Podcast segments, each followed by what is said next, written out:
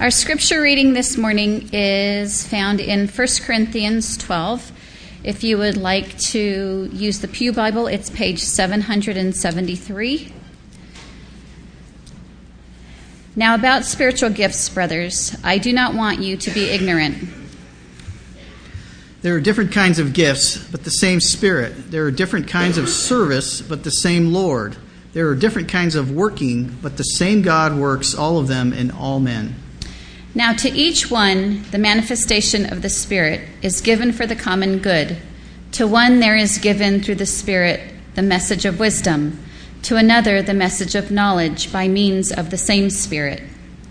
To another, faith by the same Spirit. To another, gifts of healing by that one Spirit. To another, miraculous powers. To another, prophecy. To another, the ability to distinguish between spirits to another the ability to speak in different kinds of tongues, and to still another the interpretation of tongues. All these are the work of one and the same Spirit, and He gives them to each man just as He determines.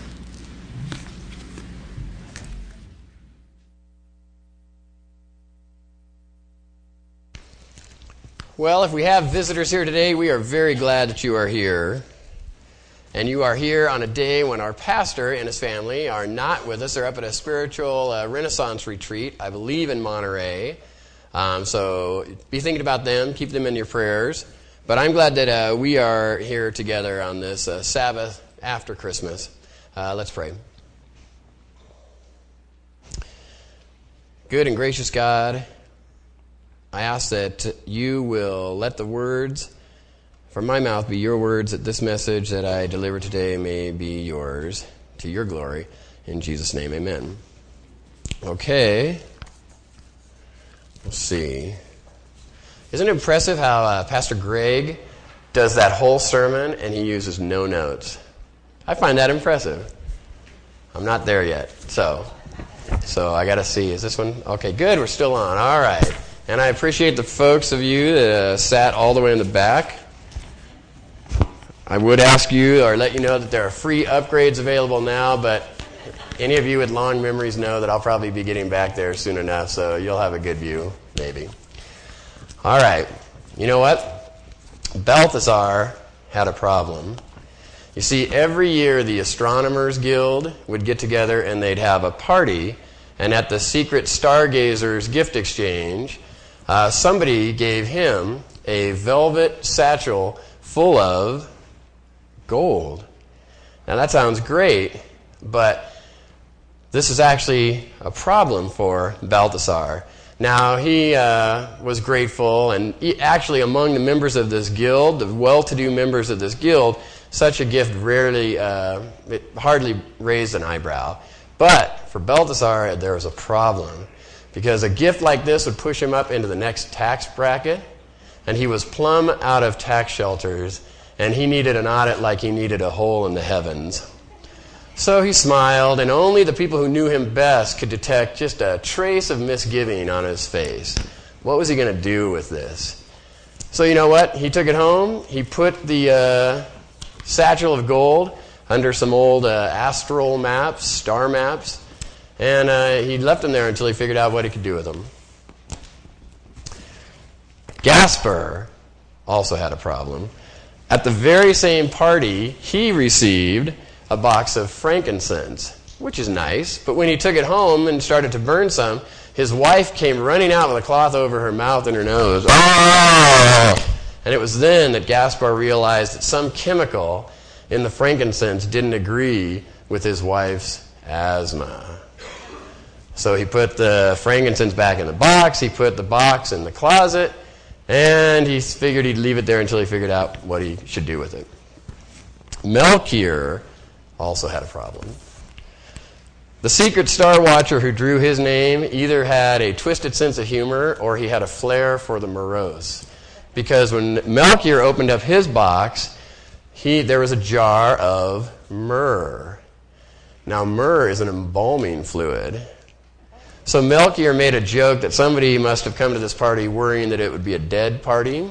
And then he put the myrrh back in his uh, box and he started glancing around the room saying, which one of these guys would give a gift like this at a party like this? So he uh, put that myrrh under his uh, telescopes and he left it there until he could figure out what to do with it. And then one day, an animated Balthazar and Gaspar came up to Melchior and said that they had noticed a strange anomaly in the sky. And Melchior had noticed it too, and they all knew what it meant. It meant that the king of the Jews had been born. They were going to follow the star until they could find this child, and then they would worship him. But what kind of gifts do you give a new king like this? There was no precedent for this kind of occasion. And they didn't have time to figure something out because they had to leave immediately. Just then, a look of desperate genius swept across the face of Gaspar, and pretty soon it spread to Balthasar and Melchior. And that is how three magi became Christmas's first regifters. Now, you can go from cover to cover in your Bibles and you will not find that story in there. But as we will discover, I hope, together this morning, the idea of regifting is extremely, absolutely biblical. Now, how many of you have ever regifted? Okay, very good. Very good. How many of you have already regifted something you just got this holiday season? I did. I got these great cookies at work before vacation, and we brought them to the Christmas Eve uh, service. So I hope you had some. Hope you enjoyed them. Now, hopefully, everybody here got great, great gifts, and you wouldn't think of, you know, like sending them to someone else. But it happens. Regifting happens. So, what are some of the reasons that we decide to regift? We don't like the gift. That's right. How it couldn't be much simpler than that. There's one reason we don't uh, that we regift. What's another?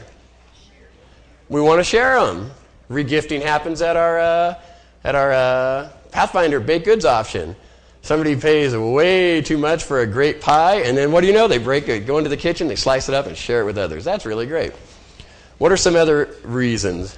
Well, yet, oh, that's right. You have too many, either of that or just generally have too, maybe too much stuff. Any other reasons? You need a gift in a hurry, like the Magi did. That's right, that happens. That's all right. Maybe you're into recycling. Maybe that's what motivates you. Um, there is a special term. Did you know there's a special term for a gift that gets uh, regiven over and over again? Do you know what that term is? Yes, it is. It is fruitcake. I heard it. Now, I'm sure you've heard about the, the very old joke that says there's only one fruitcake in the world and it just keeps getting passed around to people. Well, I was able to unearth and find that one fruitcake. Here it is.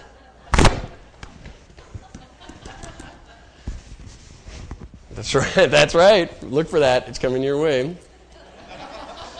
Well, here at this church, at Santa Clarita Seventh day Adventist Church, we have another term for a gift that keeps getting regifted over and over. Do anybody know what that is? Yes, I heard it again. The turkey candles. Now, if you guys are not aware, how many people know what I'm talking about right now? Raise your hands. Thank, thank you, thank you, thank you. Now, there are some who don't, so it needs a little bit of explanation. Every year in late January or early February, we have a white elephant gift exchange. It's a great time. We have so much fun. And one gift has outlasted every other gift, including the fish platter, including the Gorbachev doll, including that little bird that was like a puppet that sings and dances. One gift has outlasted all of those, and it is these turkey candles. You have to see them to believe them.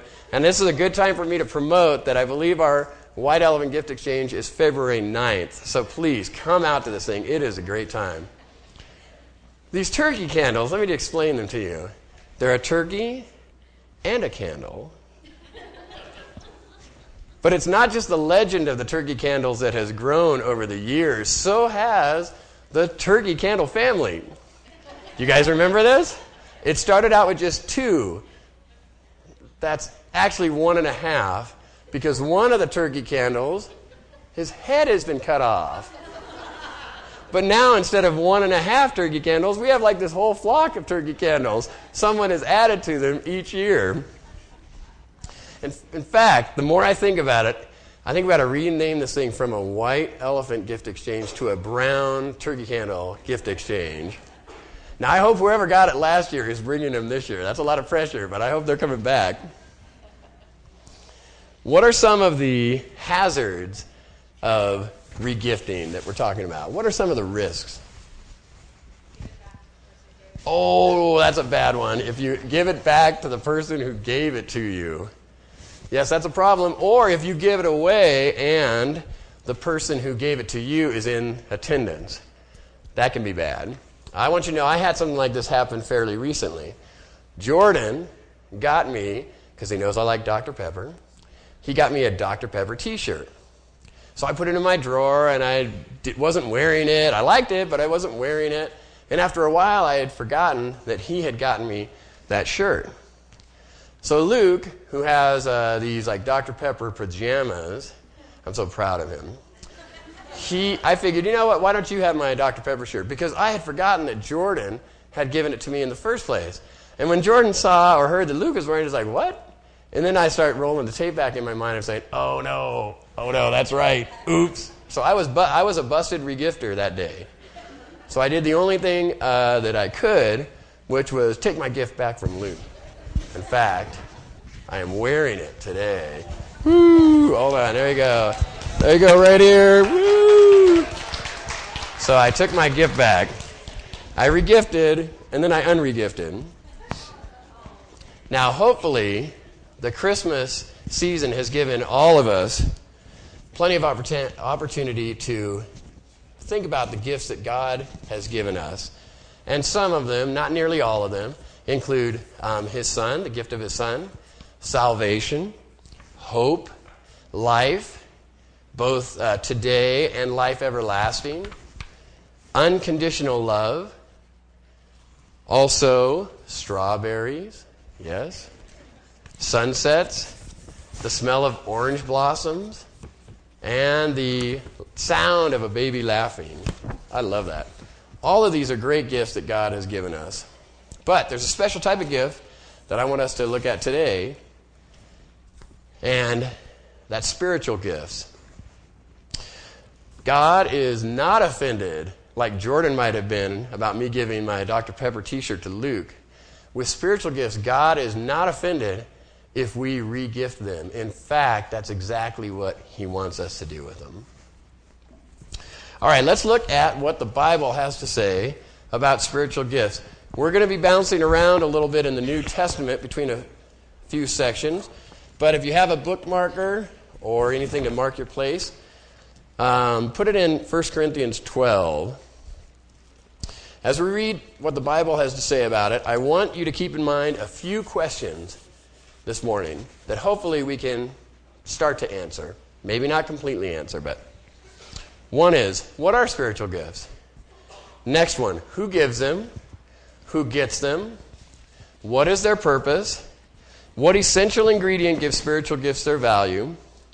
Is the church the same without my spiritual gifts? And what are my spiritual gifts anyway? So I know that's a lot of questions. You don't have to write any of those down. We'll go through them. Let's start in 1 Corinthians 12 and read the scripture that was just read so well. Thank you, Paul and Paula. Starting with 1 and then jumping to 4.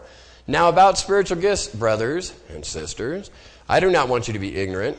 There are different kinds of gifts, but the same Spirit. There are different kinds of service, but the same Lord. There are different kinds of working, but the same God works all of them in all men. Now, to each one, the manifestation of the Spirit is given for the common good. To one, there is given through the Spirit the message of wisdom. To another, the message of knowledge by means of the same Spirit. To another, faith by the same Spirit. To another, gifts of healing by that one Spirit. To another, miraculous powers. To another, prophecy. To another, distinguishing between spirits. To another, speaking in different kinds of tongues. And to still another, the interpretation of tongues. All these are the work of one and the same Spirit, and he gives them to each one just as he determines. So you'll have to forgive the writers of the, that's Paul, uh, the language that may sound gender exclusive, but we can extend the concept of spiritual gifts beyond just men, in case you were wondering. All right. I learned a new word this week. It's charismata. Sounds like charismatic. I'm sure they're related. But that's a Greek word, and it's used in verse 4 and it's the word from which we get our word gifts, but literally it is translated as gifts of grace. So if you think about that, and we go back to our first question, what are spiritual gifts? They are gifts of grace. Now, also in verse 7, it says what? Each one the manifestation of the Spirit. Spiritual gifts are gifts of grace and a manifestation of the Spirit. It's good to know, and it's good to keep that in mind. Who gives them? Well, I'm not trying to insult your intelligence. The simple answer is God. These verses that we've just read name God and name the Holy Spirit. In Ephesians 4, it also mentions that Christ gives gifts of grace, and we read some of them, or we heard some of them, with our um, scripture reading earlier in the service, and we'll read it again later. So the point is, these gifts come from God. Why is that important? If you get a gift from God, that eliminates our need and our temptation to be boastful, to brag about that. If we identify the source of a spiritual gift, it eliminates that opportunity for us to brag about that. Who gives them? God. Who gets them? We do. Not just we, but we all. Now, that might be a new concept for some of you. I hope it's not, but if it is, I hope it sinks in this morning. Did you catch that? Now, to each one, the manifestation of the Spirit is given. Jumping to 11. And he gives them to each one just as he determines. Who gets them? We all do. Why is that important? Because everybody has something to offer. Not only that, no one among us can say, Well, I guess I'm just not that gifted. I guess I have no gifts. We might tend to think that or wonder that from time to time, but this verse is telling us, Nope, you do. There's another important note that these uh, passages tell us there are a bunch of different gifts. So we should not expect to all have the same gifts or even the same amount of gifts. It's not a contest. It's not a Pathfinder uh, guide sash where we roll down all of our honors. You get the gifts that God determines to give to you. Look at, jump ahead in 1 Corinthians 12 to verse 27. Now you are the body of Christ, and each one of you is a part of it. And in the church, God has appointed first of all apostles, second prophets, third teachers, then workers of miracles, also those having gifts of healing those able to help others, those with gifts of administration, those speaking in different kinds of tongues. Are all apostles? Are all prophets? Are all teachers? These are rhetorical questions that he's rolling off. Do all work miracles? Do all have gifts of healing? Do all speak in tongues? Do all interpret? But eagerly desire the greater gifts. Moving to our next question. So we've talked about what are spiritual gifts. We've talked about who gives them. We've talked about who gets them. Now I want us to look at what is the purpose of spiritual gifts. And I direct you back to verse 7. Remember what it said there? What are they given for? Each one, the manifestation of the Spirit is given for what? And what do other translations say? I know what the NIV said, that's what we read or I read earlier. What do other verses say there? Okay. All right. Now, that's one purpose. We're going to be adding some other answers to that as we go this morning. So, were you keeping track of any of those gifts? There were sure a lot of them. Now, I have a little uh, leg up because I think I went back and I hope I got it right. But I think between those two sections that we talked about, I came up with 13 gifts.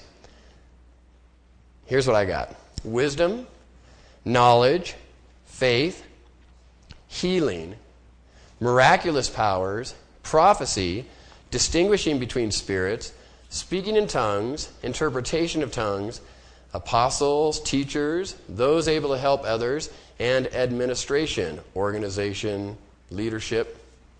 Now, I won't go into a definition of each one of these gifts, but you can see how the wisdom of God, by placing gifts like these in a group of believers to help one another out for the common good.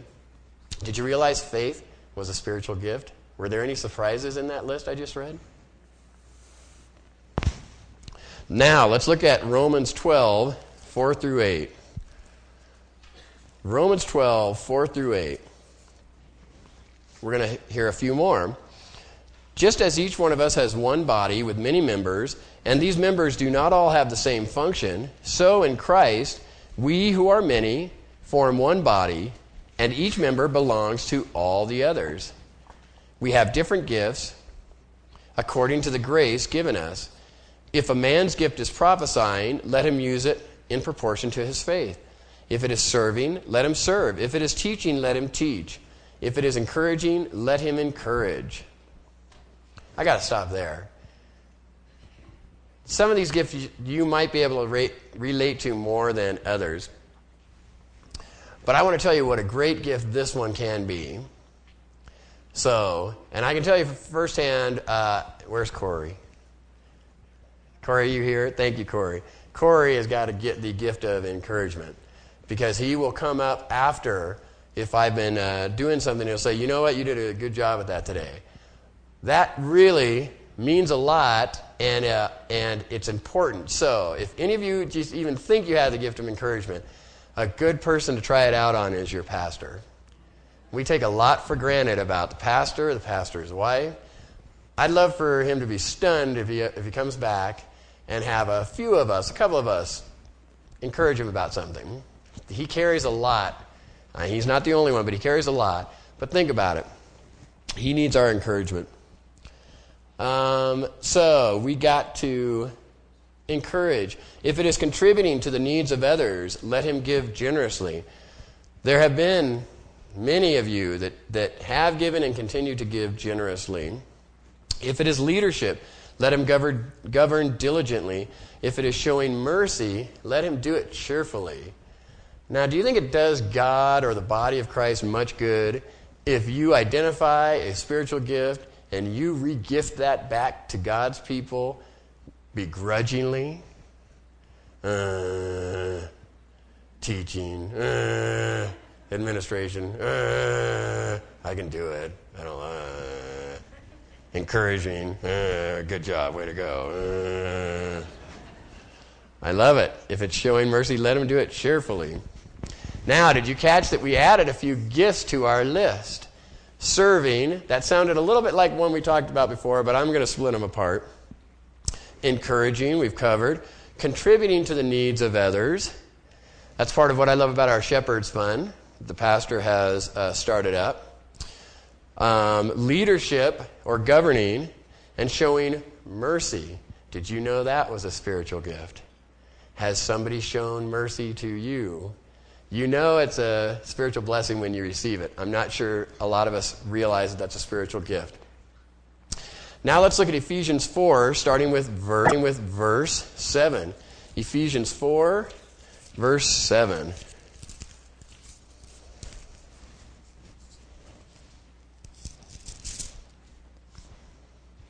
But to each one of us, another recurring theme, has been given, grace has been given as Christ apportioned it. Jumping down to 11. It was He who gave some to be apostles, some to be prophets, some to be evangelists, and some to be pastors and teachers, to prepare God's people for works of service, so that the body of Christ may be built up, until we all reach unity in the faith and in the knowledge of the Son of God and become mature, attaining to the whole measure of the fullness of Christ. Wow, that is quite an impact. We've added in that section gifts of evangelism, gifts of pastoring, and by my count, I could be wrong because numbers is not one of my gifts, but I think that's up to 20 right there. But this passage also adds more answers to the question what is the purpose of spiritual gifts? So we've already talked about that they're for the common good. But in 4:12, Ephesians 4:12, it says preparing God's people for works of service. And I like the uh, NASB translation. It says equipping the saints for the work of service. I like it. And also building up the body of Christ. I imagine that you guys get just as tired as I do of being in a culture where uh, a lot gets torn down. And if you need an example of what I'm talking about, just wait for a few months. Actually, have the primaries already started in like New Hampshire and Iowa? Here comes a full on year of tearing down. You'll hear people making attacks on other people, but it's not just in politics. We might do that in interpersonal um, relationships. God doesn't want any part of that unless it's something that's keeping standing between you and God. He'll tear that down. He'll ask and he'll want you to tear that down. Otherwise, God isn't building up. And the body of Christ is built up through spiritual gifts. Let's see. So, if you've been keeping track, that is the third reference to the body of Christ. And it's a appropriate, fitting, and powerful metaphor for us because we are all connected to Christ, who is our head. We all have different functions, different roles to play, and we all matter. Let's keep it going. Let's turn ahead uh, farther, deeper into the New Testament. Uh, 1 Peter 4. 1 Peter 4, verses 8 through 11. 1 Peter 4, 8 to 11. Above all, love each other deeply because love covers a multitude of sins. Offer hospitality to one another without grumbling. Each one should use whatever gift he has received to serve others, faithfully administering God's grace in its various forms. If anyone speaks, he should do it as one speaking the very words of God. If anyone serves, he should do it with the strength God provides, so that in all things God may be praised through Jesus Christ. Love that.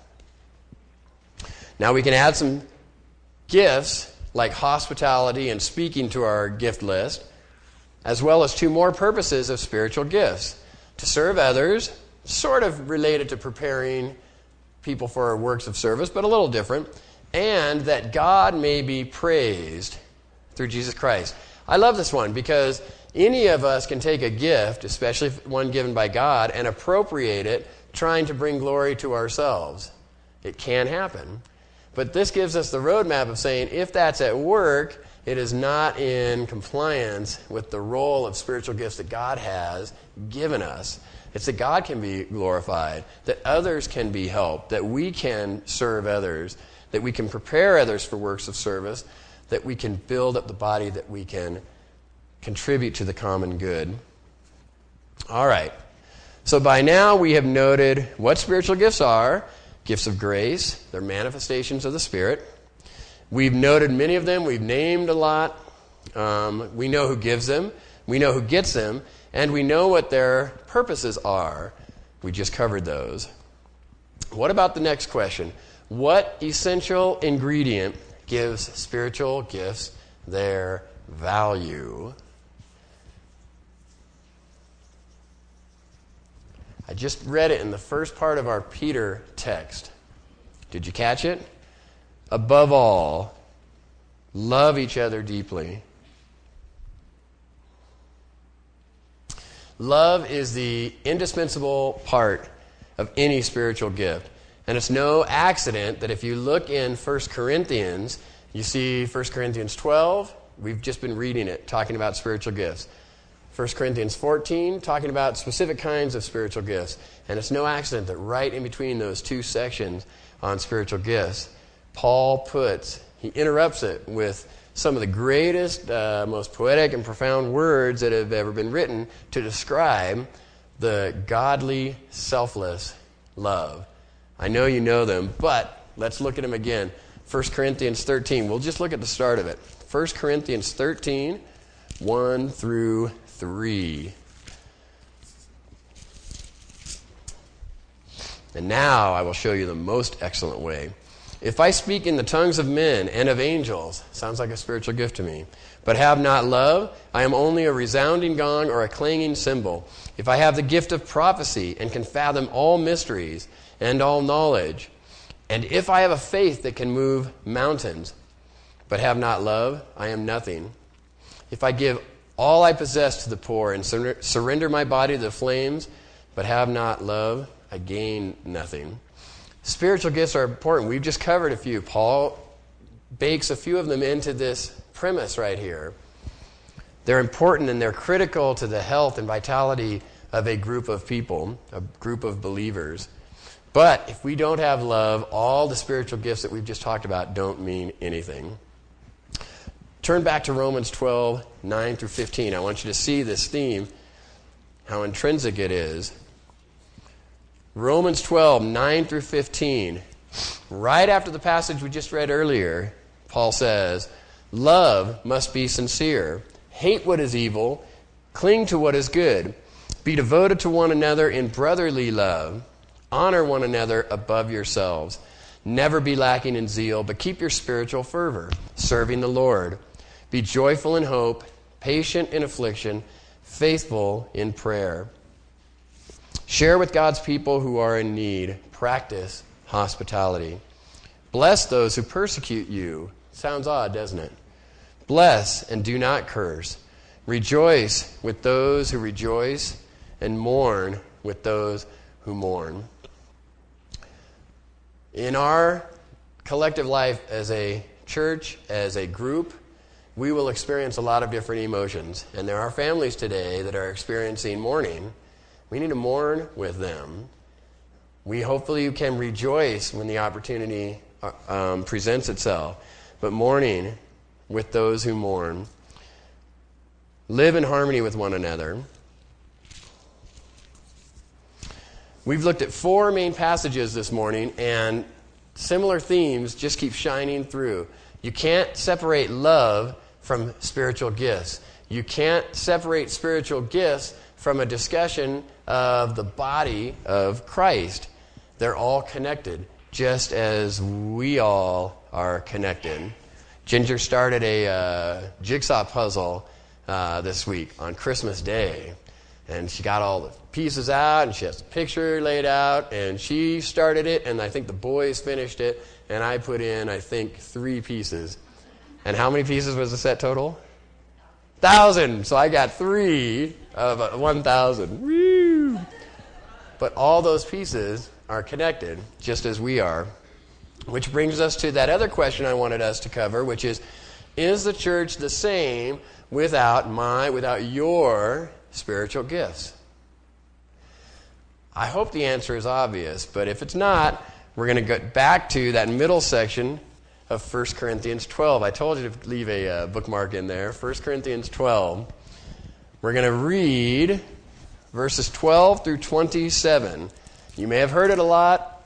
I thought about cutting some of these verses, but I got to read it all.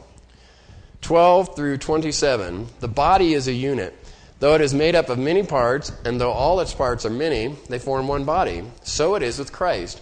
For we were all baptized by one Spirit into one body, whether Jews or Greeks, slave or free, and we were all given the one Spirit to drink. Now the body is not made up of one part, but of many. If the foot should say, Because I am not a hand, I do not belong to the body, it would not for that reason cease to be part of the body. And if the ear should say, Because I am not an eye, I do not belong to the body, it would not for that reason cease to be part of the body. If the whole body were an eye, where would the sense of hearing be? If the whole body were an ear, where would the sense of oops, smell be, right? But in fact, God has arranged the parts in the body, every one of them, just as He wanted them to be. If they were all one part, where would the body be? As it is, there are many parts, but one body. The eye cannot say to the hand, I don't need you, and the head cannot say to the feet, I don't need you. On the contrary, those parts of the body that seem to be weaker, parts of the body that seem to be weaker are indispensable. And the parts that we think are less honorable, we treat with special honor. And the parts that are unpresentable are treated with special modesty, while our presentable parts need no special treatment. But God has combined the members of the body and has given greater honor to the parts that lacked it, so that there should be no division in the body, but that its parts should have equal concern for each other. If one part suffers, every part suffers with it. If one part is honored, every part rejoices with it. And I again repeat what we read earlier. Now you are the body of Christ, and each one of you is a part of it. And in the church, okay, we read that part. Yes, of course, the church is not the same without your gifts. The body is not the same without one of its parts. So, every gift matters, every person matters, and every part of the body of Christ matters. And the body is not the same without your gifts. Take a look at the body of Christ represented by this church.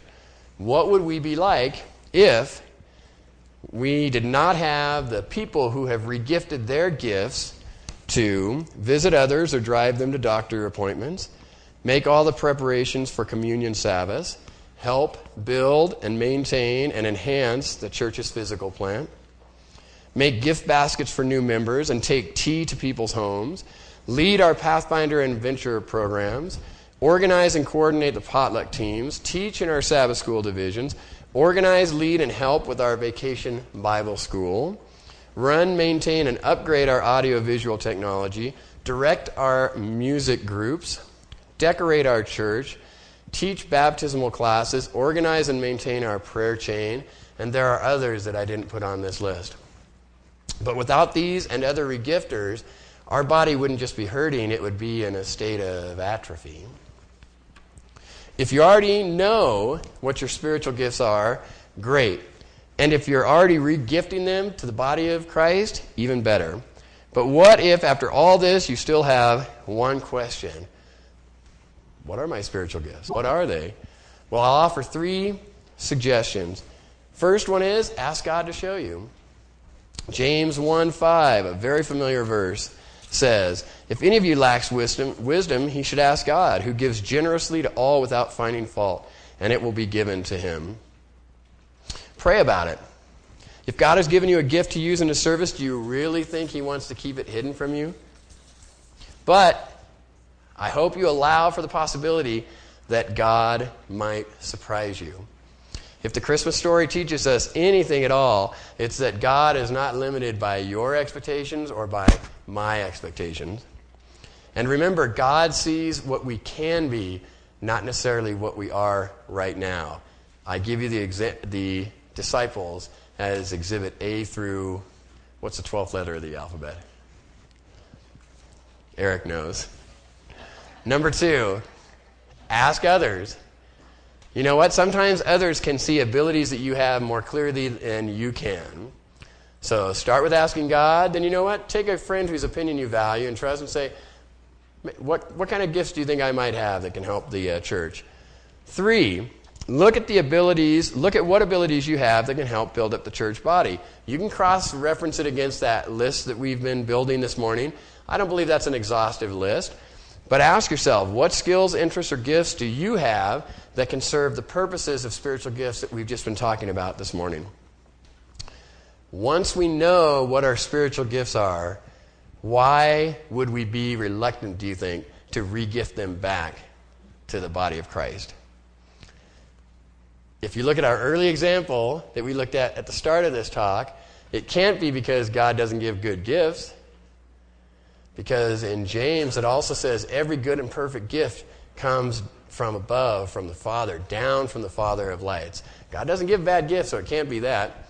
It also can't be because we don't have a use for them. That's one of the reasons we re gift gifts that we get because we can't find a use for them. But with spiritual gifts, we know God has a use for each and every gift, so it can't be that. If you're reluctant about regifting the gifts that God gives you, I would say get in line. Get in line behind Moses. Get in line behind Gideon. Get in line behind Esther, behind Jonah, and a bunch of other people, including me.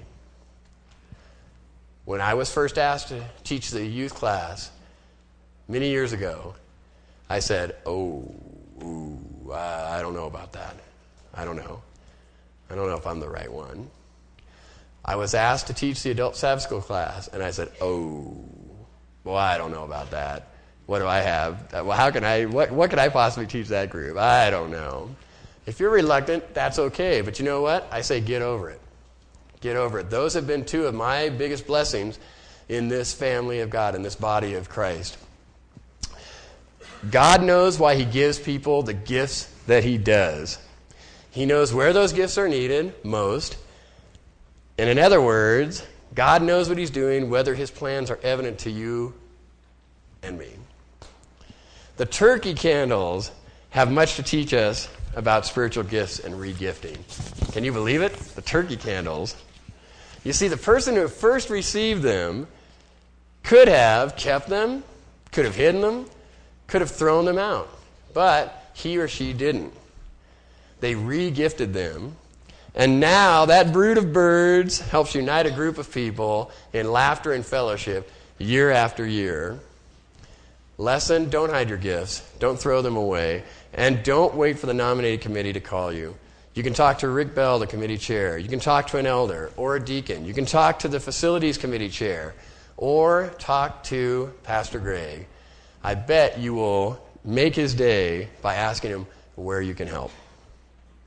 Finally, I offer what may be the most compelling reason for regifting your spiritual gifts because it is an act of worship. If we look back, before Paul gets into the conversation that we've read in, in Romans about the list of spiritual gifts, he sets the context for them and you can find it in Romans 12, verse 1. Therefore, I urge you, brothers and sisters, in view of God's mercy, to offer your bodies as living sacrifices, holy and pleasing to God.